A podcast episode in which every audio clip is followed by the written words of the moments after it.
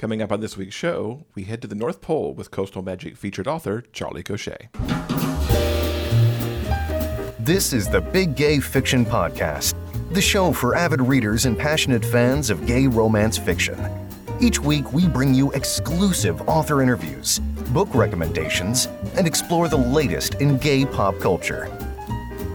Welcome to episode 216 of the Big Gay Fiction Podcast. I'm Will from WillKnauss.com, and with me, as always, is my co host and husband, Mr. Jeff Adams. Hi, everybody. This episode of the podcast is brought to you in part by our remarkable community on Patreon. A big thank you to Robin for joining us recently. We'll have more information on how you can join her at the end of the show, along with a sneak peek of what we have coming up for you next week. And to kick off this week, we want to wish everyone in the U.S. who is celebrating a very happy Thanksgiving. We hope you have a fun, safe, and happy time, no matter how you choose to spend the long weekend. I know some of mine will be spent curled up watching parades on the TV and all the fun stuff that comes with that. So excited about that. I guess to move forward now, we actually have a bit of an announcement that we want to make. Yes. This past week, we decided to release a statement regarding a situation that has been ongoing in the gay romance community.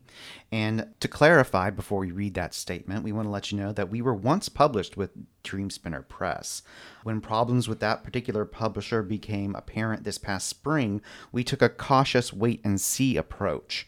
But as the months sort of dragged on. This past summer, we finally made the decision to sever our business ties with the company and asked for our rights back. We received them, and we've been largely silent on the matter since then. Problems with the company have continued, and if anything, they have only gotten worse. And we were worried that our silence on this particular matter was in some way a tacit endorsement of their behavior. It most assuredly is not. This is the statement we posted on all of our social media channels this past week concerning the new editorial policies of the podcast. If your job decided that they didn't feel like paying you anymore, would you still get up every day and go to work? Our guess is probably not. If a company profited from product created by its workforce but didn't pay them, would you still support that company? Our guess is probably not. These are questions that Dreamspinner Press has forced fans and authors of gay romance to consider. A series of financial, business, and PR decisions by Dreamspinner Press over the past year have turned the gay romance genre upside down. Unless readers paid particularly close attention to social media, most are likely unaware of the turmoil Dreamspinner has caused. Here's the truth royalty payments due to authors have either stopped completely or are months behind schedule. Authors are hurting, publishing plans thrown into chaos, careers have been damaged. People who have written some of the most beloved stories in our genre cannot afford basic necessities or to put food on their table this holiday season. Here at the Big Gay Fiction Podcast, we believe that authors must be paid for their work. Period. End of discussion. They should not have to beg or threaten legal action to receive the money that they have earned. It should not have to be stated, but we're saying it anyway. Not paying someone for their work is unacceptable. It is a moral and ethical line that should not and cannot be crossed. It is for this reason that we can no longer, in good conscience, promote work published by Dreamspinner Press. In the past, we have heartily endorsed Dreamspinner titles on this podcast. Those episodes will remain in the backlist unchanged. They represent our opinions at that time. To be clear, we still cherish those stories and love those talented authors. It is our feelings about the publisher that are now very different. Why do we make this statement now?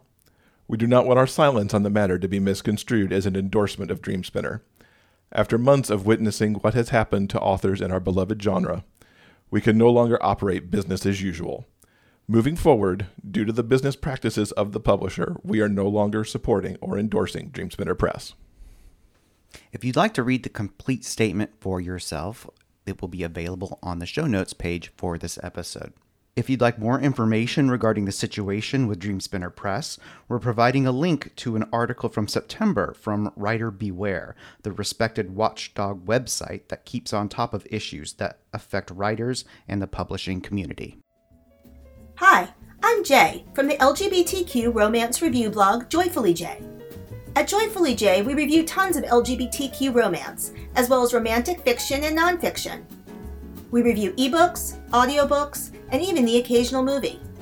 We typically review about 18 books a week, so Joyfully Jay is a great place to hear about new releases, catch up on books you may have missed, and find some new favorites.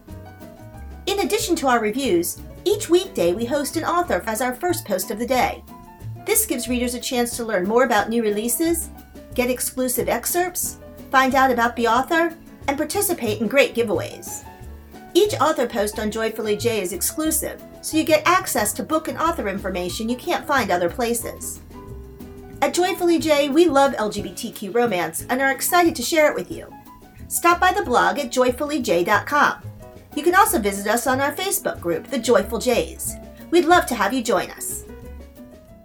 So, in a recent episode, I know we talked about Eastsiders coming back to Netflix on December 1st for their fourth and final season. This past week, they dropped the trailer for that season, and I'm oh so happy to see where this is going. There's a wedding in the offing, which I think has been a long time coming, and just every single scene of the trailer made me so ridiculously happy. I'm putting the link in the show notes so you can go check it out on YouTube.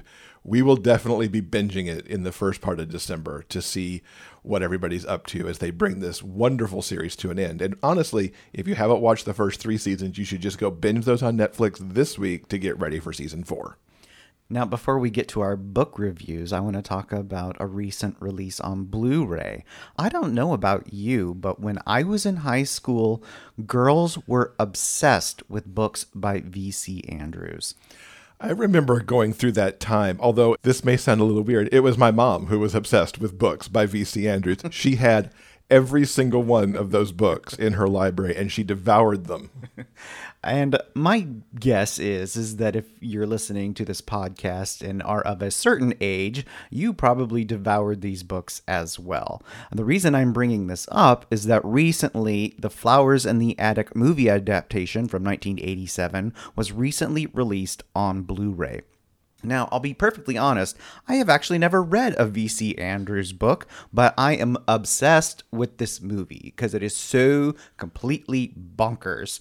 From the very first moment I saw it, I was just transfixed by its just weird gothic gloominess, but over the top campiness. There's something so special and so unique about this movie. It holds a very special place in my heart. Is this one of those that you caught on cable? Oh, like Oh, yeah. when it re aired 5,000 times? Oh yeah, yeah. I've watched this countless times, and the Blu-ray is wonderful. Not only is the movie itself remastered, it has a crap ton of special bonus extras. Not the least of which is some commentary, different interviews with people who were involved with the production of the film way back when, 30 years ago now. It's been a long time. It is one of those that's way up there in age, yes. But the most special thing about this Blu ray release is that it contains the original ending of the movie. Apparently, when they released the rough cut of the film to test audiences, people hated it. So, contained on this disc, they have incredibly rough beta copy of the rough work cut of the original ending. So it absolutely looks like crap, but it gives you a peek into what they were originally intending to end this craptastic, wonderful movie. I have to say that I walked in while you were watching that particular bit, and I all I wanted to do was walk up to the to the VCR and adjust the tracking because it was so terrible. So, if you are a fan of the books and if you are a fan of this particular movie, I recommend checking out the Blu ray. I think it's wonderful.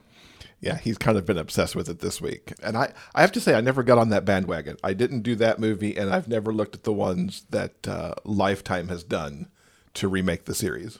The Lifetime remake movies are kind of wonderful and bat crap crazy in their own very special way, too.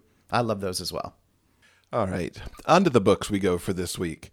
I want to start off with Adriana Herrera's American Love Story. This is the book three in the Dreamer series. And I have to say that for me, this is one of my favorite author finds and one of my favorite series of this year. And of course, we'll talk a lot more about top books in 2019 as we get into December, but I was so excited to read this book. This time out, we get Haitian born Professor Patrice and Assistant District Attorney Easton. Uh, now, we've seen these two in other books and seen some of the foundation of their relationship, but now Patrice has moved off to Ithaca to teach at Cornell, uh, and that means he and Easton are now in the same town. They've had a fling, but you know what? Now they're there and they can smolder together in closer proximity to each other. The thing is, Patrice wants no distractions. He's intent on focusing on his work at Cornell and settling into this community. And, you know, he's just, he's playing it close to the vest. And Easton so badly wants to see what they can get together because they have all these sparks but it gets even closer. This this close proximity thing would so work for you because Patrice ends up living in a building that Easton owns because Patrice is having trouble actually getting into the original apartment that he'd rented. So now they're like a few floors apart from each other. But as all this starts to build up for them, we've got the sheriff department in in and around Ithaca making random stops of persons of color, usually men, for going just barely over the speed limit. I mean, we're talking like five miles over the speed limit, and this starts to point out a really big clash between these two men. Easton as the ADA is not able by by his boss to really take a lot of action here.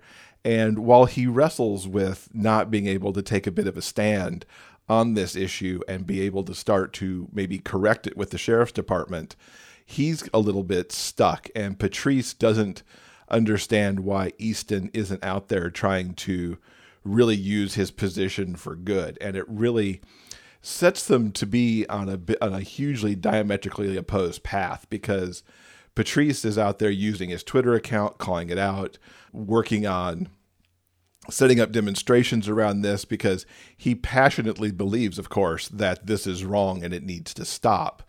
And he really wants Easton to step up.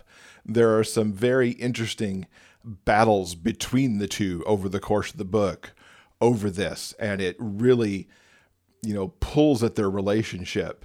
And it's interesting here how Adriana has taken both the external and the internal conflict and almost made them to be of one because each of these men wants to do right by each other. Each of these men wants to better community, and it is this is the root of their problem that these things are happening in the community and keeping them apart on both levels. I love how Adriana has made their two worlds being so different, how Patrice was brought up, how he was raised, how he has to carry himself in this age that we live in when persons of color can be so targeted.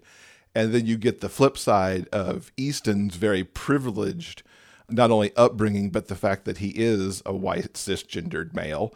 And she paints these things as both what has made them who they are and what they must grow beyond.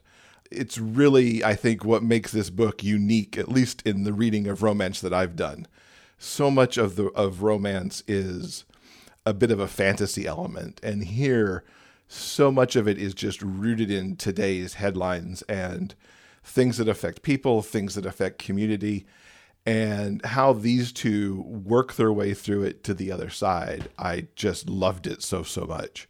As usual she's also got her wonderful cast of supporting characters not just the folks that we've seen so many times in these books with Patrice's friends and Easton's friends. There's a great B story in here as Ari and and Yin, who are workers at Nesto's restaurant, have issues around their relationship and Ari trying to come out and a really terrible uncle who's involved in in trying to keep Ari, you know, in the closet and, you know, being the man he's supposed to be. Easton has some really nice moments, and Patrice too, helping those two out. I think everybody just needs to read these stories. If you've not picked up the Dreamer series so far, these books are so excellent and such a picture of America today that I think everybody just really needs to read them. And Adriana does such an amazing job of the love story here, too, as these two work through their issues and find their way together, I have no doubt that they have made the most solid foundation for themselves and they're happily ever after. I just I can't say enough about American Love Story and this series in general. Fantastic. The book that I read this past week was a seasonal offering. Yes, here comes Christmas, folks. It starts here right now. This past week, I read the most recent release by A.E. Reichart. It's called Christmas Wedding. And guess what happens in this book? I think there might be a wedding, and maybe it happens over Christmas. exactly. This is the third installment in the Jack and Rory series. It began last year with the release of A Kiss Before Christmas. It continued this past spring with An Easter Promise. And now we get the third installment of Rory and Jack's continuing love story with A Christmas Wedding. This book takes place two years after the two main characters first met and it sort of details where they are at in their lives right now. And I'm going to be, this is going to be a hard review because uh, both characters are so damn nice. They're nice guys, just living their life and doing their thing. And it's just incredibly sweet and satisfying. So if you like your romances on the sweeter side, I highly recommend this series. If you want angst 24/7, I'm going to be upfront, this is not the book for you. In this installment, Rory and Jack are successfully running their new business, a bakery, featuring all of the wonderful treats that Rory creates. It's going gangbusters. They're incredibly busy. And during the holiday season, not only are they trying to run their business successfully, they're also trying to plan their holiday wedding. And Jack's mom, Diana, is actually a very big part of this. And Rory is left a little uneasy because. Uh, he and Jack wanted a very like small intimate affair, but Diana does not do anything small. She's very upper crust. She's very staunch, as little Edie might say. So he's a little bit wary about the direction that Diana is taking things, but he's known her for a little while now and he trusts her enough to take the reins of this particular project. So while they're busy dealing with the business and the wedding, someone from Rory's past shows up and he has to deal with not only that relationship but how that might fit into his you know future life with the man that he loves it's really interesting i think a lot of this book is about uh, found family and what that means to these two characters. Mm-hmm. It's really wonderful and really delightful. One of the highlights of the book is actually a very quiet, very simple scene. But I thought was absolutely hilarious. One evening, Diana comes over to Rory and Jack's apartment, and they're just like hanging out, drinking cider, doing Christmassy things. And Diana is telling them the story of the recent disaster at the Christmas festival in the village. Jack's family is incredibly upper crust. They have an estate, and it's essentially his family's job to help run this village. It's a job that Diana takes very seriously. And so while she's relating this tale of how Desmond the donkey ruined the Christmas festival, she makes it abundantly clear several times that it wasn't Desmond's fault. He was provoked. And the reason she insists on that is because she is the one who personally chose Desmond to take part in these festivities. And if she had picked an ill tempered donkey, it would reflect very poorly on her. it's utterly, it's very dry and witty and very hilarious uh, and very British. Eventually, things get sorted out, and no surprise, there's a wonderful wedding to cap everything off. I've really enjoyed this entire series, and I highly recommend everyone go back. If you like sweet and you like nice, this is the book for you. I recommend A Christmas Wedding by A.E. Reichart. And AE is actually going to join us on the podcast the week of December 16th. That'll be episode 219. She'll not only be talking about this book, but she's got another Christmas book on the way, too, that we'll talk all about in that episode as well. Yeah, I'm looking forward to that one, too. So I also went down the Christmas path today. I'm sorry I'm treading a little bit on your on your area because I know Christmas is your thing. Tread away. There are so many good Christmas books out right now. Uh, this week, as you know, I interviewed Charlie Cochet. We talked a lot about the North Pole City series, which she's actually started re-releasing this past week, and is having Merry Mondays each week through December 20, 23rd, I believe. to put this series back out. And she talked about it so just she captured my heart. Let's just call it what it was. She captured my heart in the way that she talked about this series. And I'm like, let me go see. And these are short little, you know, holiday truffles, if you will, that you could just pick one up and read it lickety split because they're so they're so uh, bite sized portioned. What I I have to say that as I got into it, there is very much a distinct vibe here of like Disney's Prep and Landing which features the elf squad at the North Pole who kind of make Santa's adventures happen on Christmas Eve. But there's also a, a bit of like the older Rankin Bass Christmas specials like Rudolph the Red-Nosed Reindeer and Jack Frost and Year Without Santa Claus and all those. And it all kind of blends together in this really fascinating way. The first book I read, which was book one in the series, was Mending Noel. This is very enemies to lovers in just a very delicious Christmassy way. We've got office workers Tim and Noel. Noel is Tim's boss, and he has been an absolute meanie head to Tim over and over again. They've worked together for a long time, and where Noel was once all happy and you know nice and a decent boss, he's more recently just been an ass to Tim. And one night, Tim is working late at the office and he has to receive the cold delivery.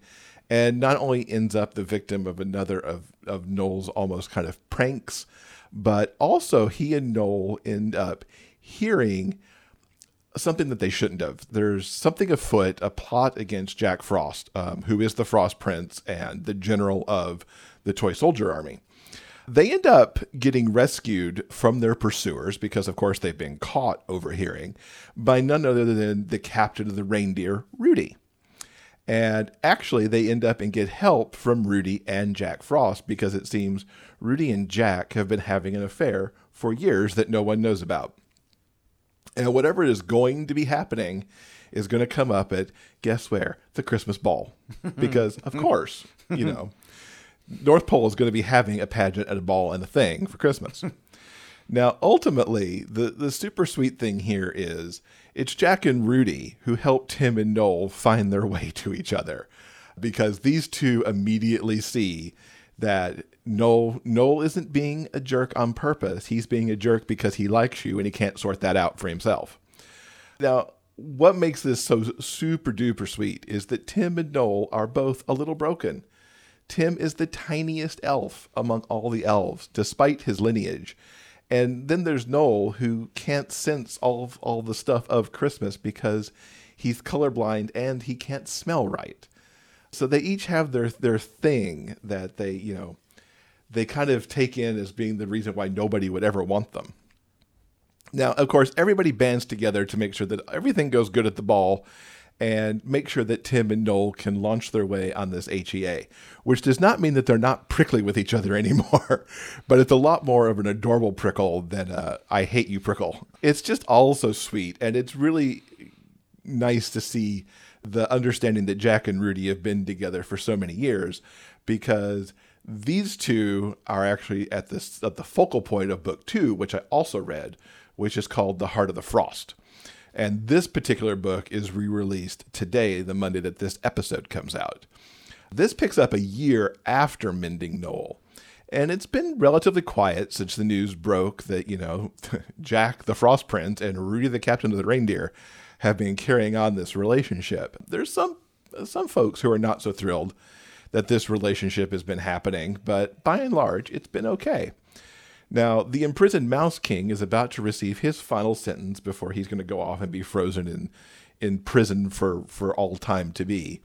But just before that happens, someone actually sabotages Rudy's plane that he's making a test flight before Christmas in.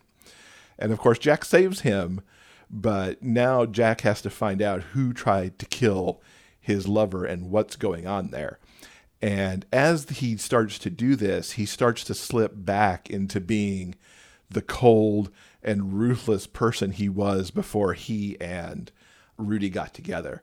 And the thing that makes this particular story oh so sweet is we get to go and hear how Jack and Rudy got together during their academy years and during Elf College, and how Rudy ultimately saved Jack from himself and turned him into the person that he is today. Where, yes, he is still super duper frosty, but he's tempered because of his warm heart. And of course, some of that relies on, you know, even how the Grinch stole Christmas, you know, tropes around how your heart grows and you're a good person finally. So the quest is on to not only keep Jack Jack's heart from icing over again, but to also find the bad guy. And of course, I love a good romantic suspense. And while this certainly is light suspense, there is a good mystery involved here on who is trying to, you know, put this wedge between Jack and Rudy, uh, which I really enjoyed. And honestly, I didn't figure it out before the revelations were made either. But like I said, the most enjoyable thing here is just how Jack and Rudy fell in love, how they ground each other, and how they have been together for hundreds of years. Because, you know, elves live a good long time. Mm-hmm. Uh, and of course, once again, Christmas is saved and they get back to their HEA. And to Charlie's credit, it's not every author who can take a couple who you already know from a previous book is in an HEA and rip them apart in such a successful way and then bring it back together again. So kudos to Charlie for that. So if you're looking for even more Christmassy fun, I highly recommend the North Pole City series by Charlie Cochet, which will be rolling back out to everybody over the weeks leading into Christmas. If you're interested in learning more about the books that we've just spoke about or anything else that we've talked about in this week's episode, all you have to do is go to the show notes page for episode 216 at biggayfictionpodcast.com. Want to hang out with us between shows? Check us out on Facebook. You never know what we might post news about book sales, bonus video content, and maybe even a live broadcast or two. Like us today at facebook.com slash Big Gay Fiction Podcast and see what we get up to next. So, as I mentioned, I talked to Charlie Cochet this week. We talked about those re releases of the North Pole City series. We talked about the re releases and the beautiful new covers that she's got for the third series, as well as some new stuff that's coming up on the horizon into 2020 as well. So, let's talk to Charlie now. Charlie, welcome back to the podcast. It's so good to have you here. Thank you so much for having me. It's great to be here. It's always enjoyable. You've got so much stuff going on, and I want to start it with the holiday season. This is coming out the week of Thanksgiving, and you're in the midst of re releasing your Christmas series. Tell us all about that. Yes. So, the North Pole City Tale series is going into KU, and it's we're calling them Merry Mondays because they're coming out every Monday between today and the 23rd of December. They're six novellas, and they're just very they're the kind of stories you kind of look for in the holidays. So they're very sweet, they're fun, they're low angst, and they're sort of fantasy um, that takes place in the North Pole, and you have uh, these Christmas elves. And it was a lot of fun to write because I got to be creative with cursing. because if you have, you know, these these sweet elves in the North Pole, they're not gonna like swear like some of my other guys do. So I had to come up with some really creative Christmassy curses. So you're gonna find things like you know holy holly and for Kringle's sake in the books. So it, that was super fun. Was coming up with those. They you have these like Jack Frost and his relationship with Rudy, who's the captain of the reindeer squadron. And so the Christmas elves are elf pilots, and they're the ones who deliver presents on Christmas Eve. And it's all the shenanigans and adventures and trouble they get themselves into. So each book is a different couple, and it sort of has a little overall story arc throughout it too. But it's just a lot of fun, and it's very festive. Lots of hot cocoa and falling snow and you know, everything you want to get cozy to. Even here in Florida, we're having a wee bit of a cold front. It's in the 50s now. So we're Uh-oh, just. let's like, break the sweater weather out for Florida. Yes, bust out the winter coats. it's a whole 55 degrees. So yeah, it's it's just uh it's just a fun little thing and and those are releasing every Monday now and they're all in KU. So, you know, if you want to binge read, if you're a KU reader and want to binge read those are there. Perfect time of year for the binge reading the holiday stories. Yes. Yes. and you're re-releasing a lot right now, and you've got a lot of work going into KU for the first time for those readers. Tell us how the re-releases are going and what folks have to look forward to besides the North Pole series in the coming weeks? Obviously because they're christmas stories they're coming out for the, the holiday season but i'm also releasing on thursdays. My thirds books the thirds the whole series is going into ku for the first time. Previously i think book one was in ku for a little bit to kind of try it out but now it's the entire series and they're releasing about every two weeks on a thursday. And right now books one through three are out and four will be coming out this thursday and so again, it's it's one of those things. It's in KU for the first time. It was kind of daunting a little bit previously because it's a long series. It's a ten book series. so I, I think it's it's perfect for KU because if you do love to binge read and, and you enjoy a long series or you enjoy binge reading series, that that whole series for the first time is in KU. So it's really exciting. They're all getting new covers. They're getting reproofed since I'm re-releasing about 35 titles. So all those books have to be uh, recovered and reproofed and re-released, but it can't be done all at once because then it's just like all these a million books. But I'm really excited that they're all going into KU for the first time because I was a wide released author and I started self-pubbing last year. I kind of end up with two audiences. So I had my I have my wide release audience, and then I picked up my KU readers who primarily read in KU. And so for them, all these books are new to them and they get to read them for the first time. And I'm really excited that, you know, if they couldn't pick up any of these books before, they couldn't pick up this long series before, they have the chance now to do that. So I had to, of course, prioritize what I released when. So the third series is my biggest series. So that's releasing first at Christmas for the holidays. And then the thirds finish releasing end of February. So after that will be the Beyond the Books and Love and Pain, which is a spin-off Thirds Universe title, and then the Soldati and then some of my other other books, other releases. So it's exciting. It's it's a lot of stuff going on. Plus, I'll be releasing new stuff uh, in between. What's it like revisiting these books? Are they just getting reproofed, or are you adding anything into them as they come out for their their second editions? Um, that was something I thought about a lot because, uh, you know, as authors, we're always growing. And, you know, Hell and High Water came out in 2014. I wrote it in 2012.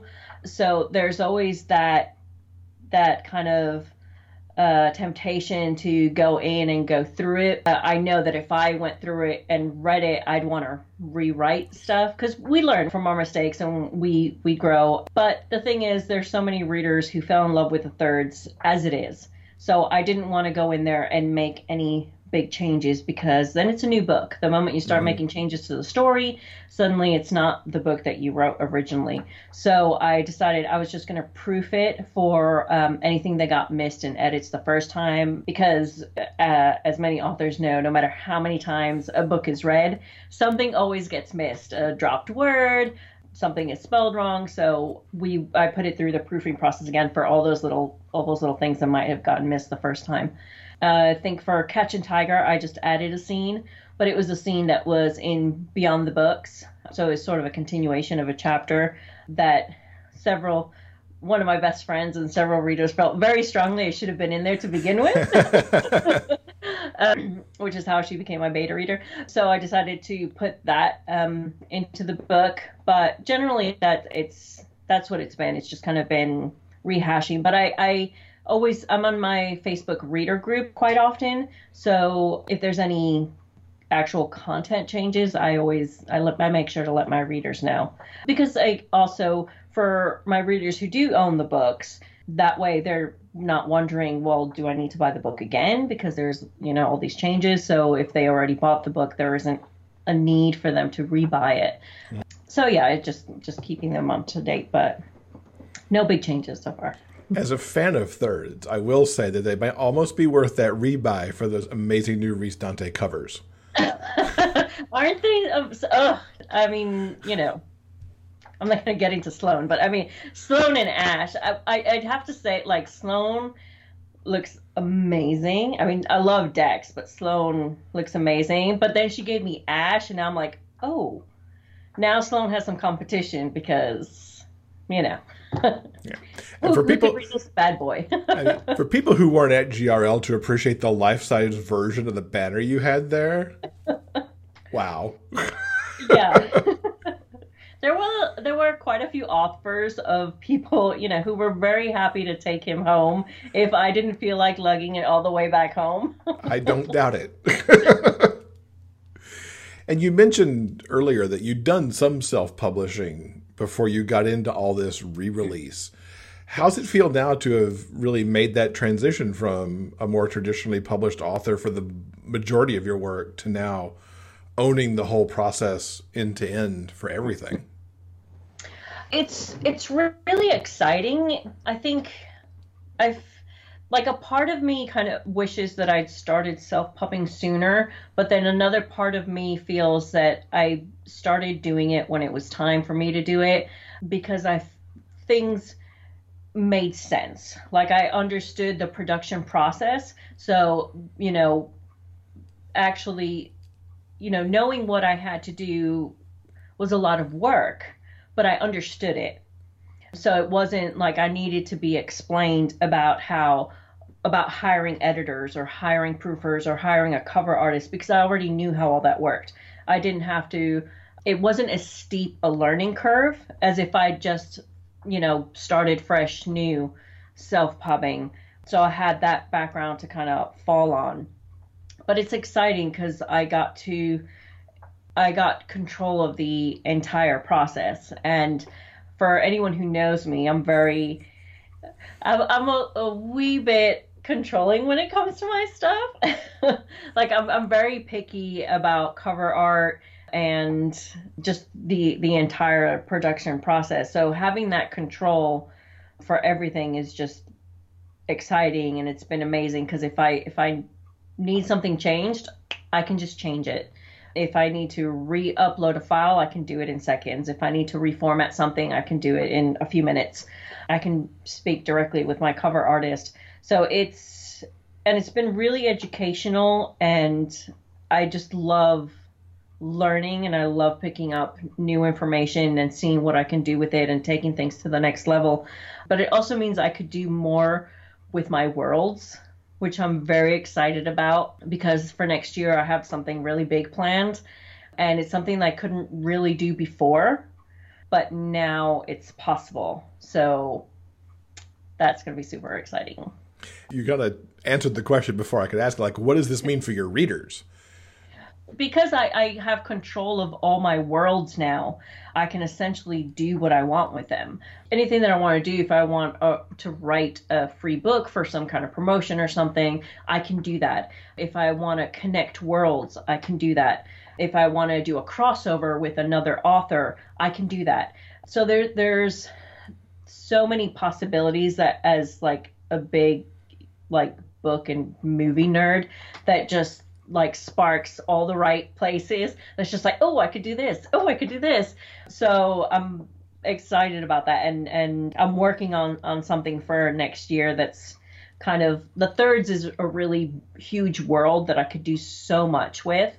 So I'm looking at a plan for a similar world, but a romantic suspense one mm-hmm. that will connect some of the current worlds that I have now.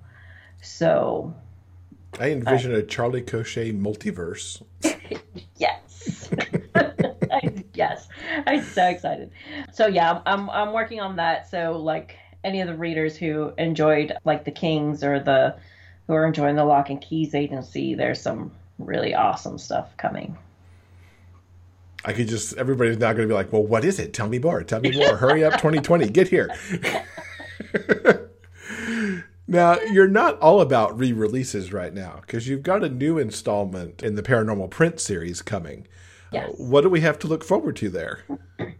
Uh, well, I'm working on the second and third Paranormal Prince book. Originally, I had played around with the idea of doing six novellas for this series, but I'm actually just making it a trilogy. So the I had a lot of readers who are waiting for the King's book. So the King's uh, going to be the third and final book. Uh, but I'm working on the on the next two books in the Paranormal Princes I'm hoping to get them done and have them both out sometime early January, depending on how the holidays go, because the holidays always, you never know what to expect. It gets a little bit hectic.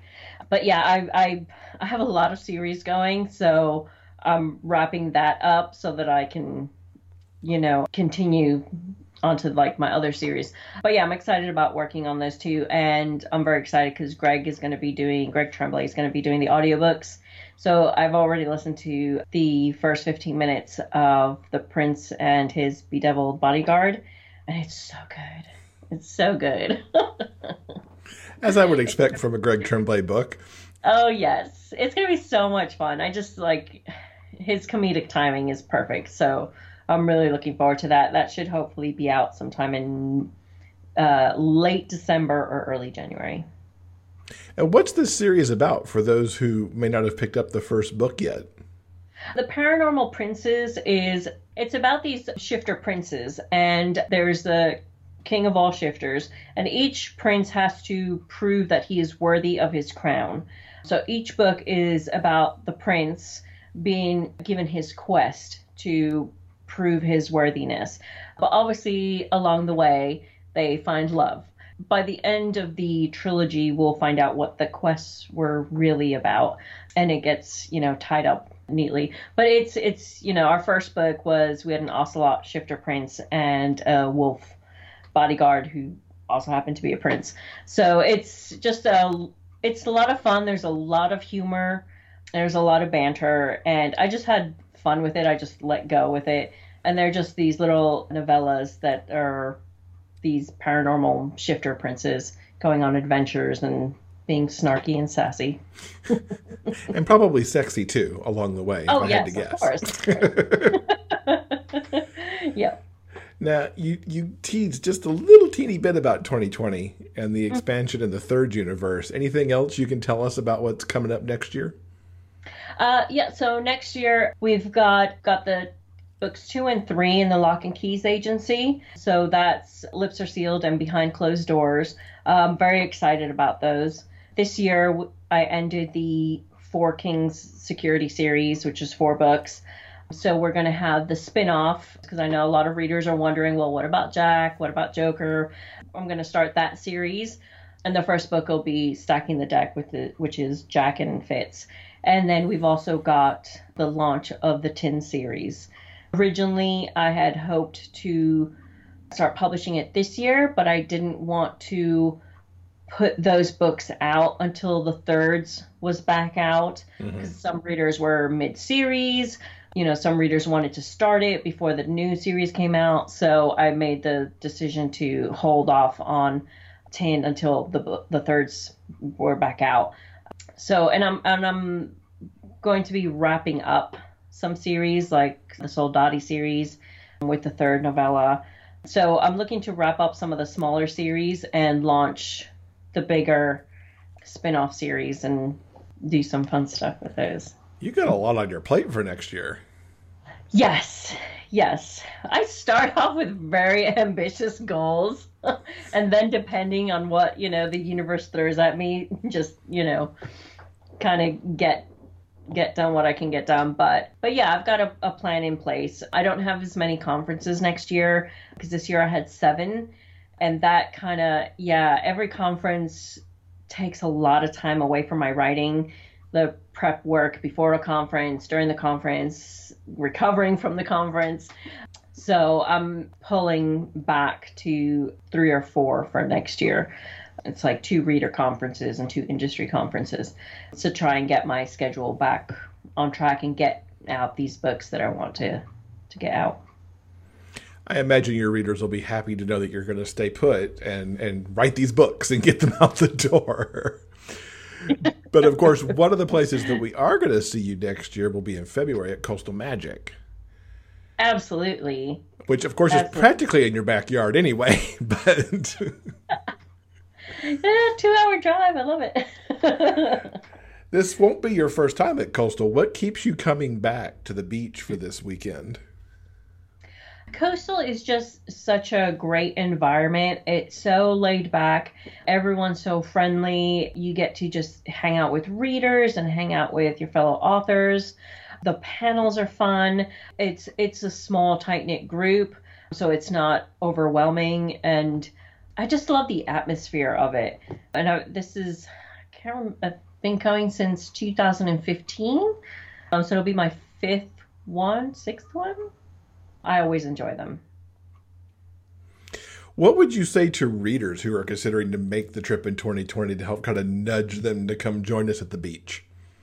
If you don't go to a lot of conferences or maybe you're uncertain or you feel like you might be overwhelmed by a bigger conference, I mean, Coastal is just such a great place to go because, like I said, it's a small group of people. Everyone's very friendly. No one's ever on their own. You can hang out with other readers who are passionate about the same thing you are, with other authors. We're there all the time just to hang out, to do fun panels. So it's it's it's Florida in February, so it's probably warmer than wherever you. Are.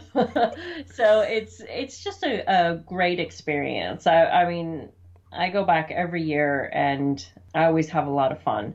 So I I definitely recommend it. Very cool. And how can folks keep up with you online and, and make sure they're up to date as you're putting all this material out in 2020? I have a newsletter, which is uh, on my website. I have a link on my website. Uh, I try not to send out more than one or two a month, depending on what big stuff is happening. I'm also, I have a Facebook reader group. So I'm in there quite a lot and I do a lot of updates in there. I do giveaways. I do all kinds of fun stuff in there. Um, I'm on Facebook quite a bit, so that's probably the best place to find me. But through my newsletter, and I also update my website often so you can find the books that are coming soon or what's just come out, the books as they're releasing and everything. The Facebook group's a good place to be because those thirds covers get dropped there first. They do, they do. I'll just put that out there. yeah, you get to see them first, and I do a little. I have theme days, so like every Tuesday is Tuesday treats. So it's either a giveaway or an excerpt or a sneak peek to the next book. So we have a lot of exclusives um, in there for fun stuff for readers. Awesome. Well, Charlie, thank you so much for coming and talking to us, and look forward to seeing you in Daytona in February. I know. I look forward to seeing you too. Thank you so much for having me. Awesome. This week's interview transcript is brought to you by our community on Patreon.